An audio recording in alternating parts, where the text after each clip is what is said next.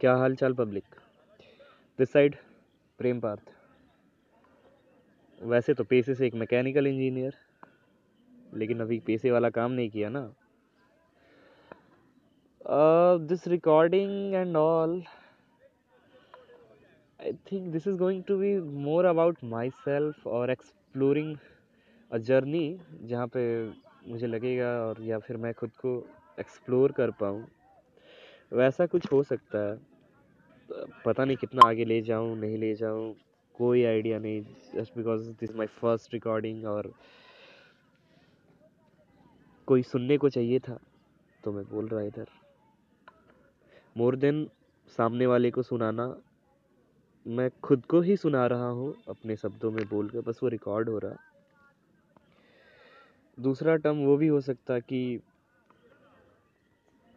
कुछ चीज़ें मैं स्टोर करके रखना चाहता, ताकि फ्यूचर में जब मैं खुद सुनूं तो एनालाइज कर पाऊँ कि इस समय मेरा थॉट प्रोसेस क्या था, क्या चल रही थी दिमाग में। तब जब मैं जस्ट एक ग्रेजुएट हुआ था कॉलेज की दुनिया से निकला था मतलब हँसी खुशी वाले सारे पल बिताए थे, और अब जहाँ मुझे खुद असली दुनिया में लड़ना है लड़ना मतलब मारपीट ज़रूरी नहीं। लड़ना मतलब संसार के अलग अलग कामों से लड़ना, पैसे के लिए लड़ना, खाने के लिए लड़ना, उन सारी चीज़ों से मेरा तात्पर्य था। तो शुरुआत में मेरी थॉट प्रोसेस क्या थी, वो स्टोर रह सके और कुछ चीज़ें वो भी, जो जो मैं सोच पाऊँ कि मैं फ्यूचर में क्या होना चाहता हूँ, क्या बनना चाहता हूँ या कैसा रहेगा।